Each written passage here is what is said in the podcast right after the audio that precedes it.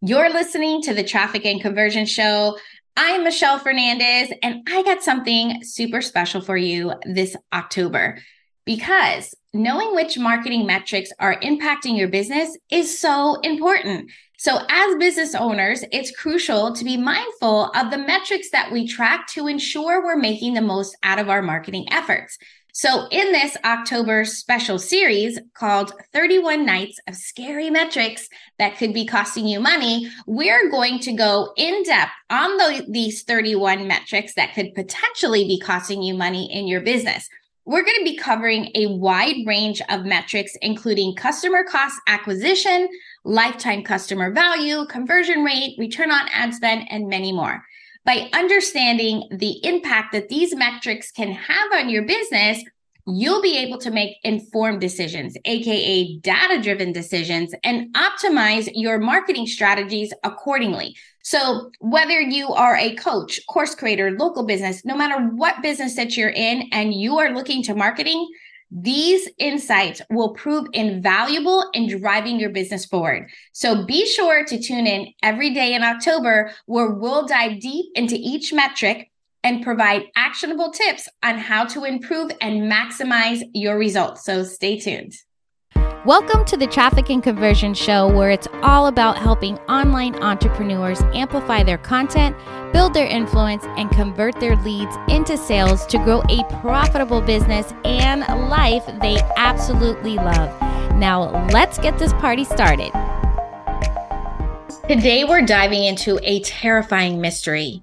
That's a high cost per lead that's sucking the life out of your budget. This is night 23 of the October special series 31 nights of scary metrics that could be costing you money in your business. Now, picture this your hard earned money disappearing into thin air, leaving you feeling haunted by empty pockets. I have unearthed the secrets behind this ghastly predicament.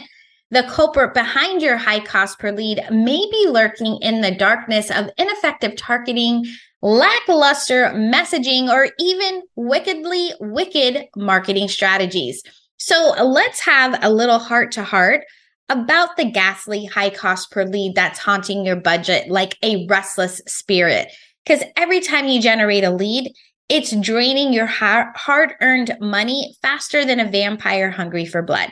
So today, I am shedding some light on how you can decrease your cost per lead and save those precious pennies.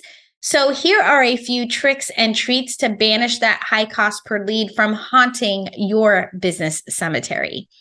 First, ghost those ineffective targeting methods.